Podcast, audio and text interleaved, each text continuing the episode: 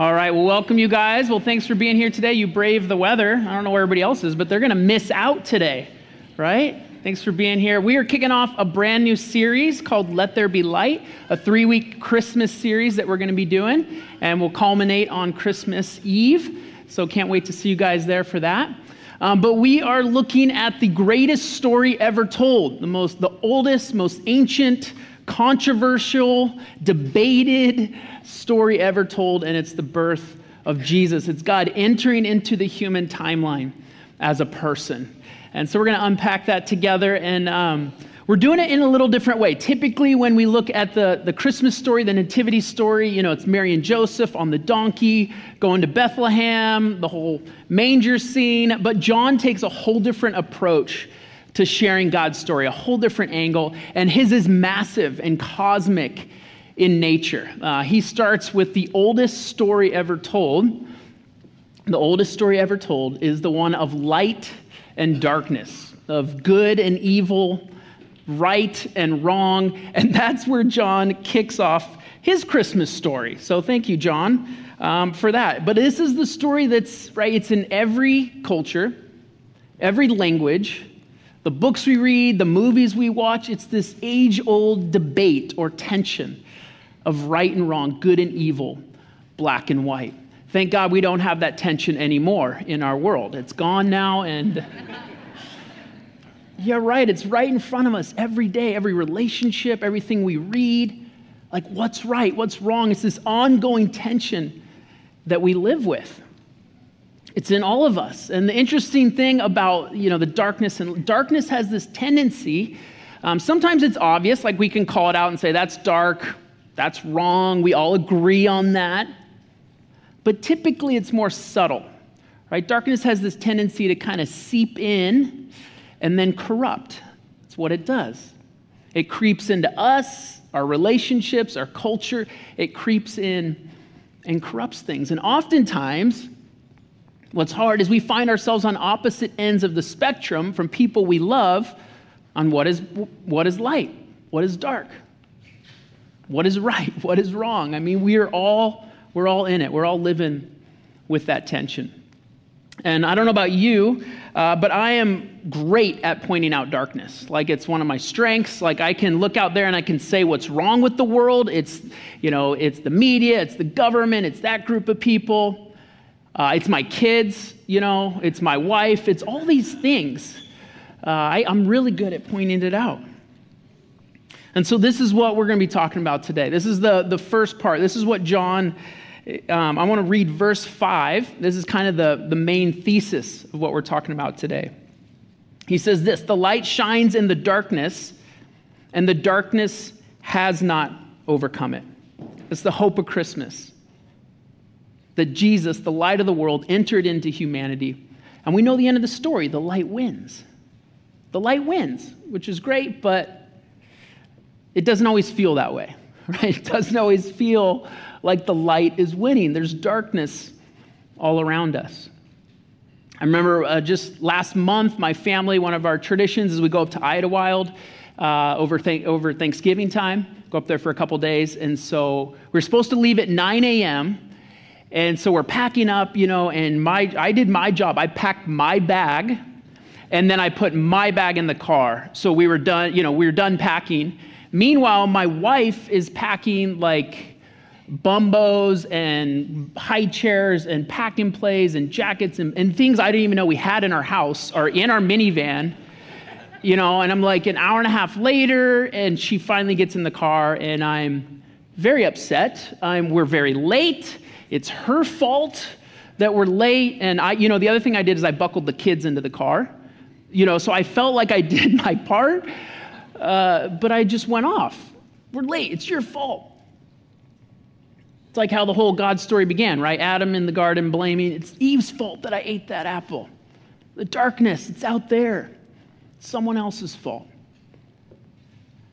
And this is the first time, that's the first time that debate's ever happened in my family, by the way. The first time we've ever had an issue with leaving on time. It's the very first time. But I think what we're trying to do today is, is say, what about if we look in the mirror? What if there's something inside of us that we haven't fully dealt with? And one of my favorite theologians, um, she writes this. You might have heard of her. her name's Taylor Swift. And, um, but she really nails it with her new song. I mean, she hits the nail on the head. This is the chorus or to one of her songs. She says this. She says, It's me. Hi. I'm the problem. It's me. It's a good place to start for all of us. It's me. I'm the problem. It's me. And so let's give some context, some background onto why John is writing his gospel this way. Um, at the time that he wrote it, it was about 100 AD, so 100 years after the birth of Jesus. And he's living in a town called Ephesus. It's a place you can go to today in Turkey. Um, he's living there. I think we brought a picture in. There it is. And the different, there's different people living in this city. So one group of people are what you could call the Gentiles. These are the Roman people. Um, the society was one time Greek, so their literature, their philosophy had influenced this culture. It's ruled by Rome at this time. And then the other group of people are the Jewish people. They're living there at the same time. So John's thinking to himself, he's like, I'm living with all these people. I've got the greatest story ever told, and I want to share it. And he's thinking, how do I share it in a way that everyone will listen? How do I speak to these diff- very different audiences, the Jewish people, the religious people, and the Gentiles? How do I say it in a way that they will all listen and they will all believe? So that's, that's what he's trying to do when he's writing this, this gospel. So let's look at both those groups of people and what he's saying. So we'll first start uh, with the Jewish people. Now, they were a performance based religion. Okay, if you did something right, you were good, you were holy. If you did something wrong, you were bad. That was the basis of their whole religion. They stood on this moral high ground. They kind of looked down on the rest of society and said, We've got the truth. We, we're following the law. The rest of you are not. And so, John, um, he writes, let's just read John 1 1. This is definitely for the Jewish audience. He says this In the beginning was the Word, and the Word was with God, and the Word was God. So the Jewish mind, when they heard that in the beginning, like we might do, they track back all the way to Genesis. That's how Genesis starts. In the beginning, God created the heavens and the earth. So the, the Jewish people are they're leaning in. They're like, yeah, John's speaking our language. He gets us. He knows us. He knows our culture, our traditions. And then the next thing he says kind of rocks them. He says this The Word was with God, and the Word was God. And so that word, word, is logos in the Greek. And so in the Jewish mind, that was everything for them. That was the law. That was the Torah. That was these 600 laws that you had to follow to be good. That was, that was their religion in a nutshell, the logos, the law. And so John is saying, he's like, actually, the law isn't this written down moral code, it's a person. It's a person. His name is Jesus. And so the Jewish, he would have lost them there. They would have been like, no way, we can't go with you there. That's too much. They can't follow him down that path. The law, the moral code, was not meant to make us good. The law was meant to lead us to Jesus, who makes us good. Is that true? The law, the moral code, it does it in a, it doesn't make us good. The law was meant to lead us to Jesus who makes us good. We're fully righteous and pure in his eyes. There's nothing we can or can't do to earn that or to change that status, right? So I think we have, uh, I don't know about you, but there's a lot I can relate to with this Jewish audience that John's talking with, in my own faith, in my own way of my upbringing. We've, we've all been raised in this performance based culture. It's just part of being American. In our schools, it's performance based. In our homes, probably how we were raised. In our workplaces, you do good, you're rewarded. You do bad, you do wrong, you're, you get in trouble, you're disciplined. And so I want to dig into this a little bit more with our, a little metaphor. We brought in a tree over here, our nice little fruit tree. Okay? And our fruit on this is going to represent these, these are like the words, your actions our behavior. So this is everything the world sees. Every, we, this is the part of us we project, we put out there into the world. It looks good, it's this beautiful fruit, and you know, if I do the right thing, I'm rewarded. This is, this is the part that everybody sees. But then there's also the roots, the roots of the tree. Those are that's your heart. That's the part that's it's your true self. Uh, there's stuff in there that the world, everyone else doesn't see, doesn't experience. And that's part of you as well. So how does this how does this play out? We're rewarded for good behavior. In my own life, I've learned that if I tailor or modif- modify my words and my behavior, everything's going to be fine. I'll be accepted, I'll be promoted, you know, everything will be good. Um, the problem with that is that over time, I'm putting out, you know, this good fruit, and I start to believe like that's who I really am. I'm good. I'm perfect. I'm all good. What you see is what you get. And I start to ignore some of the other stuff going on in my heart. Just push it down, put it away. It's, if I let it out, it'll get me in trouble. You don't want to do that. So we just kind of keep shoving it, shoving it down there. This is how it might, let's say, come out at work. You're in the workplace, all right? Maybe you manage a team of people, and uh, you just bring on some new hire, some new person comes into your workplace, and uh, walks into your office, and you're like, "What? The, this is garbage. What is this report?" I've told you, we've told you five times, this is not how we do reporting at our company. Oh my, get out of here. Go finish it, do it right bring it back in at the end of the day. Kid leaves your office and you step back and you're like, whoa, what was that? That's not me. That's not who I am. That's just like that's just like one bad apple, one bad piece of fruit.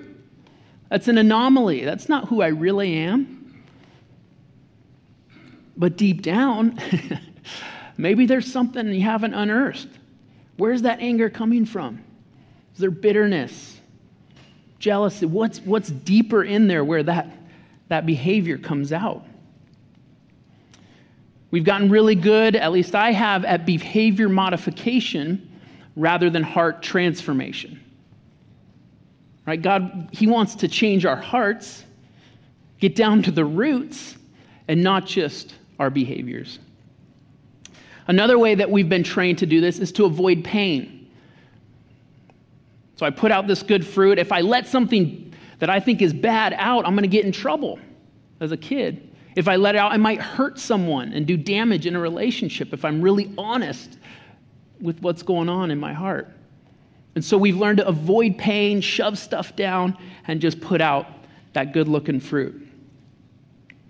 So another way this, this is is like for me, I don't know if you grew up in a home, but I was, if I did something wrong, um, there's this old practice called spanking. I don't know if you guys have heard. It's still practiced in some families. Um, and my parents were masters at the art of spanking. I mean, they, I don't know if the church had like a seminar on the weekend where they could get trained on like, this is the way, the Christian way to, to deal with behavior is spanking. And so, you know, you get in trouble, come downstairs, you get the, the wallop, and then they'd say, turn the other cheek, let's do the other, you know, the other side. Um, this is i don't know if you grew up like that but uh, that was for me and it was it, it worked it worked. Like i didn't want to repeat some of that behavior because it was painful. There was a consequence. It was behavior modification but was it really getting down to my heart? And the way i do this in my home um, is i hear some screaming or yelling someone crying in the house this happens probably every day and then I just start yelling. It's like, get down here. What did you do to your sister? Did you hit her? Why? We don't hit. We don't hit. Go to your room. Think about what you did. Get out of here. Think every day. I wish it wasn't, but every day. What am I doing? I'm like, I'm teaching them behavior modification. Don't hit, that's bad. Right? Don't hit, that's bad. It's true, it is, but I'm not getting down to the root of, of my daughter's heart. A better approach might be something like this I hear that screaming, kid comes down the stairs, and I get down, I'm like, oh man, what happened? What, what, what just happened? What were, you, what were you feeling? Why did you do that? What, what were you feeling in your heart? Oh, you were, you were angry? Oh, I'd be angry too if, if she took my coloring book. Yeah, my Moana coloring book? Yeah, I would be angry too. What could you do different next time? What instead of hitting, like what's what could you do? All right, that's a good idea. Trying to get, you know, get in there, get to, get to the root. Heart transformation, not just behavior modification. And we all have this. So it's, it's, we all have it. There's all of us have areas of our heart where we've just kind of pushed down. We haven't dealt with it. If we let it out, it might cause pain or disruption in our relationships. And we've just learned to shove it down. But what's interesting is when we bring this stuff into the light, there's no shame, there's actually peace. I learned this from personal experience. There's peace. When you bring stuff into the light, there's a freedom and a peace that you experience when you bring it into the light. And so for me, I've started to dig into some of those areas of my life. I now have an accountability group I meet with every single week. Every Thursday morning, we get on a call and we talk about everything. Why am I yelling this week? Why have I, what are those deeper issues in Nate's heart that need to be brought into the light? Got a therapist on speed dial. I call Doug whenever things get real bad, and we work it out. We get into it. I want to read Romans 8 1. It says this Therefore, there is no condemnation for those who are in Christ Jesus, because through Christ Jesus, the law of the Spirit who gives life has set you free from the law of sin and death. So again, there's freedom. There's not guilt, there's not shame. Might cause a little pain if you bring some of this stuff to the light, but on the other side of that is freedom and peace. Let's just take a minute. I want to pray for us right now. Jesus, we just thank you that you see us perfect, holy, pure. God, there's nothing we can or can't do to change that status. All we have to do is have the courage to bring some of that junk up to the surface and expose it to the light. Because the benefits on our end, we feel peace, we feel joy. There's a deeper level of intimacy in our relationships when we do that. God, we don't want just behavior modification, we want our hearts to be transformed. We pray this in Jesus' name. Amen. Amen. So this is John, this talking to the Jewish people. I think we have the most ways we connect and relate to the Jewish audience, but he's also speaking to the Gentiles in this story. So let's see what, what he says to them. In verse 4, or um, and one of the things he's doing all throughout this is he's using their language, their words, their philosophy, their, their ideas, and he's repurposing them. So all throughout it, you can pick out different examples of how he's speaking to the Greek audience. So, verse 4 says this In him was life, and that life was the light of all mankind. Uh, so, that word life is Zoe. Zoe, let's say it together on three. One, two, three. Zoe. In our mind, we typically think of like eternal life. Uh, this word in the Greek, it means quality of life, an abundant life, living life to the fullest life in full living color, like you're in the moment, you're fully alive, experiencing everything. And the Greeks would have seen this word and they're like, ooh, yes, that's what we, we want that. It's in their literature, it's in their philosophy. This was like what they were searching for, was this abundant Zoe kind of life. And so as he's using that word, he's saying, you want that kind of life? It's found in the person of Jesus. That's where you find it. So they're leaning in, they're listening, like, hmm, what is this guy saying? He says it again in John 10:10. 10, 10, he records Jesus saying this: "The thief comes only to steal, to kill and destroy. But I have come that they may have life, zoe, and have it to the full." So if you're here today and you're like, "That sounds beautiful, but I'm kind of on the fence about this whole God thing, about Christianity. I've got my doubts, I've got my questions." The church has wounded me. I meet too many Christians that are hypocrites. I just, I don't know if I can buy into this whole thing. What he's saying here is he's saying, but even in amongst your questions, your doubts, some of your pains, you can still have this quality of life, this depth of life that you can't find anywhere else. It's only found in Jesus, that Zoe kind of life. And so if that's you here today, I just want to, we're going to pray again. And I just want to pray for you and just repeat this prayer after me. If you want that kind of life, but you've got your, your questions or your doubts, let's pray together. Let's bow our heads. Lord God, we just thank you that you love us exactly who we are. All the good, all the junk. You love us. You've extended your grace to us, God. And I, we might have questions. I've got my doubts, got my wounds. But God, I just surrender all that to you. I bring it into the light. I want to experience the Zoe kind of life, this abundant life in the here and now, right now. Doesn't mean all my problems are going to go away or life's just going to be perfect.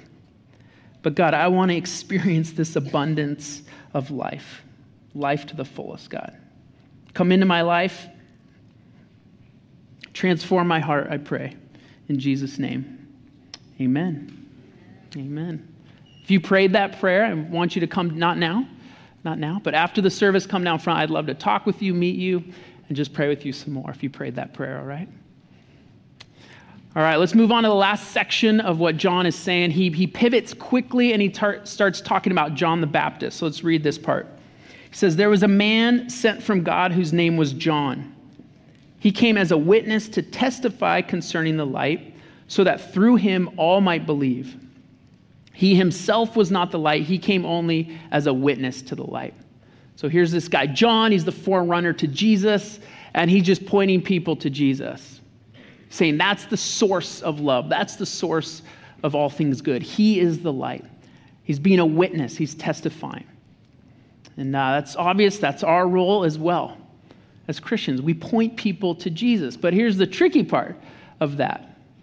Uh, if, if, if we want to bring light, that means we have to go into dark places.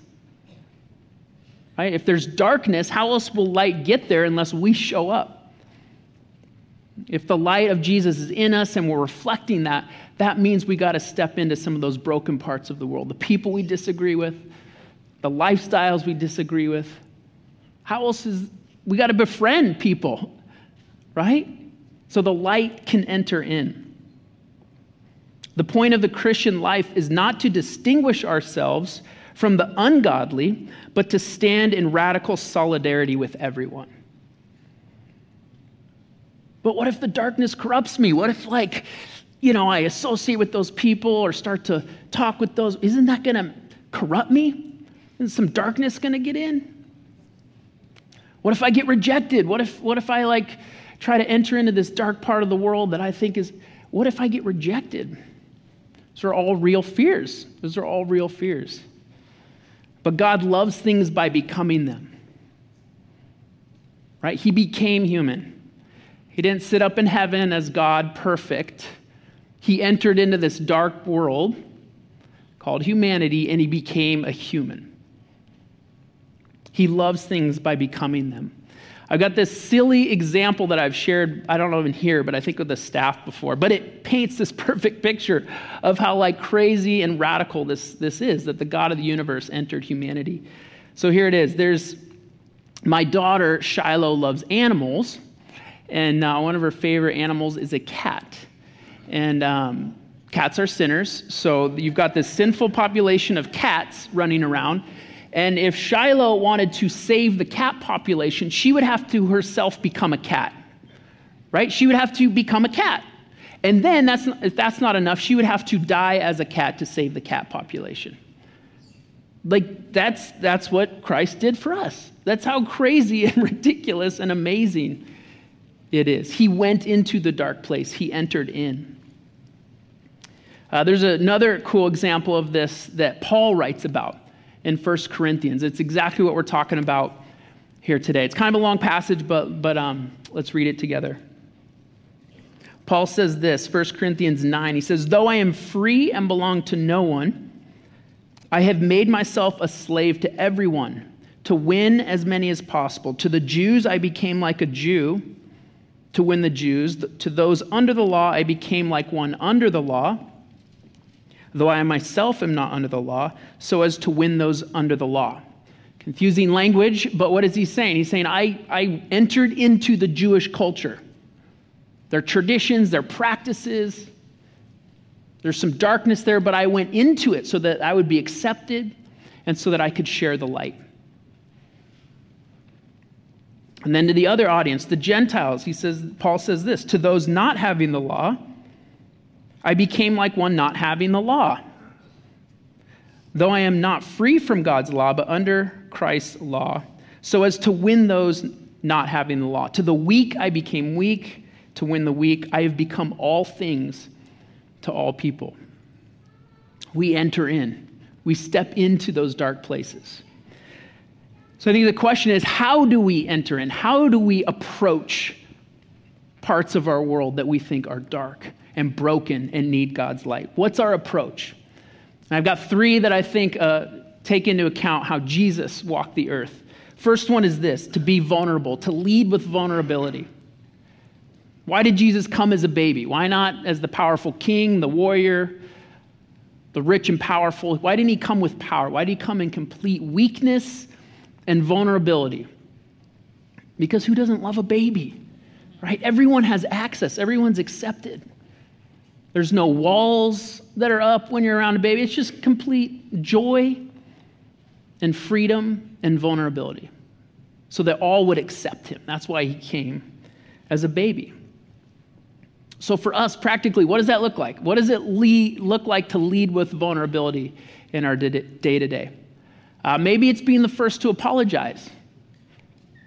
There's a broken relationship, which probably we all have in this room, with a, a parent, uh, a child, a sibling. There's a broken relationship. Lead with that apology. There's something I did to make this, to damage this relationship. Own it. And I know for, I don't know about you, but whenever I apologize, I feel weak. It's not, I don't feel good usually when I do. It's like I feel like a little kid. I'm like, I feel kind of pathetic, you know, and weak in that moment. I don't think that's a bad thing. I think that's where Christ wants us. That's where he, his strength shows up, is through that vulnerability. That's how things are changed and transformed. Another way to be vulnerable is to take the blame in your workplace. So when that kid comes in with his report that he's messed up, you know, for the fifth time, it's taking some ownership and saying, "I'm sorry. That's, you know, my fault. I didn't train you well enough.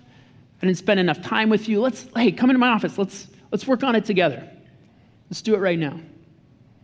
Again, you don't feel strong when you get when you take blame. You actually feel weak and vulnerable, and maybe that's okay. Another way is to, um, to, sh- to be brave, to step into the parts of our world where um, there's brokenness. Women being trafficked, domestic violence, foster care system, refugees showing up. I mean, those are crazy, scary places. I don't have the skills, I don't know what to say, I don't know how to help, but I'm going to show up. I'm just going to step in to that area of brokenness in our world and see what happens. Bring some light into those areas. And the last one is to be curious, to ask questions, to surrender the need to be right. Surrendering the need to be right. We were created to love people more than principles. Right? We've got our principles, we've got our belief sets. We were created to love people more than principles. There's this great quote by a actual theologian, Richard Niebuhr. He wrote a book called Christ and Culture. It's an oldie, but it's a goodie. Um, in the, on the question of how does God transform the world, he says this not simply by offering ideas, counsel, and law, but by living with men and women in great humility, enduring death for their sakes, and rising again from the grave in a demonstration of God's grace rather than an argument about it. We have to have relationship with the people we disagree with, right? We have to be in relationship because that light is transferred, is communicated in and through relationships. Got a cool um, story that kind of shares everything we're talking about. So I won't even set up any more on that. It's a video. Let's go ahead and watch it together. 2022 was a strange and challenging year for me. It left me wanting to know more about the big questions in life. One Sunday morning, I happened to wake up and feel compelled to go to church. I don't know why, I hadn't been to church in years. I ended up sitting as far in the back as I possibly could, trying to be as invisible as I possibly could, and just listening. This guy got up and talked about Alpha, this Alpha project, where you can come with your doubts. Whether you are a believer or not, bring your doubts, bring your debate, and it's a safe space to talk about those things. I said, you know, that guy's talking to me. I'm to go. Game on. I'm to debate like crazy because I have doubts the size of the Grand Canyon, and I always have. So the next Tuesday night when Alpha started, I ended up sitting at a table with, with some people that uh, all walks of life, different ages. They had this openness to hear my doubts. Fast forward halfway through Alpha, I was seriously conflicted. I wanted to believe like them, but I still had all these doubts. And on the way home one evening, something hit me like a lightning bolt. It said, Kevin, you are trying to understand so that you can believe. And you've got it backwards. You need to believe so you can understand. That moment changed everything for me. It felt like somebody was pouring warm water into my heart. The next time I showed up to Alpha, I was a believer. Everybody was so warm and encouraging. I just felt like I made a family there. I feel a presence in my heart and my soul that I've never felt before. I feel like at 60 years old, for the first time in my life, I'm seeing the world in color. That is just a wonderful feeling. I can't be thankful enough. Cool story, yeah? That beautiful? And Kevin's here with us today. Good to see you, Kevin. Didn't want to call you out and embarrass you, but thanks for sharing your story, man. But what a story. I mean, here's, and he said in the video, he shows up, he's got doubts and questions and ready to put his gloves on, and the group just sat back and they're just like, all right, ask questions, get to know Kevin. What, who are you? What makes you tick? What are you all about? And the layers were peeled back on his heart. Right? And, he, and now it's funny, the group will look at Kevin, they're like, by the end of this, they're like, dude, you're like different person. Like your, your affect is different, your face is different. Like maybe you're experiencing the Zoe kind of life. This fullness of life that you can't find anywhere else is there was like a light in his eyes and his smile. There was a joy about him that you just couldn't describe. And he still challenges. There's still not everything's been solved or, or fixed, but he's he's living with this Zoe kind of life. You know that because this is his second service. He sat through two church services. So you know that's not normal. Most of us don't do that. So as the band plays, I, there's two questions I want us to, to just reflect on. The first is this what part of your heart needs some light? Area that you've just been, you know, shoving down, hiding. If I let it out, it could do some damage, though. It could hurt myself. It could hurt someone. But it needs to come out into the light. Why? Because there's freedom in that. There's joy. There's a depth of connection with others when we get that stuff into the light. What is that thing? Second question What who can you be a light to this Christmas? Who can you be a light to? What area of darkness are you feeling called to step into? It's probably the thing that bothers you the most with, with culture, with the world. That group of people, that issue. What am I doing to step into that in a loving, vulnerable, humble way? Because how else is the light going to get in if we don't go there, right? We are, we are transformed people transforming our world. Right? We're filled with the Holy Spirit. There's a light in us that needs to shine. We need to enter into those places and let that, let that shine. But, but if you're feeling kind of discouraged, you're like, but the light's not winning. There's too much darkness out there. The light's not winning. Let's remember what John said. He said, The light shines in the darkness, and the darkness has not overcome it. We know the end of the story. There's hope. The light wins. So let's go be lights. Sound good, everyone? Thank you guys for being here this morning. If you need prayer, please come down front. We'd love to pray with you. Go in peace, everyone. Have a great Sunday.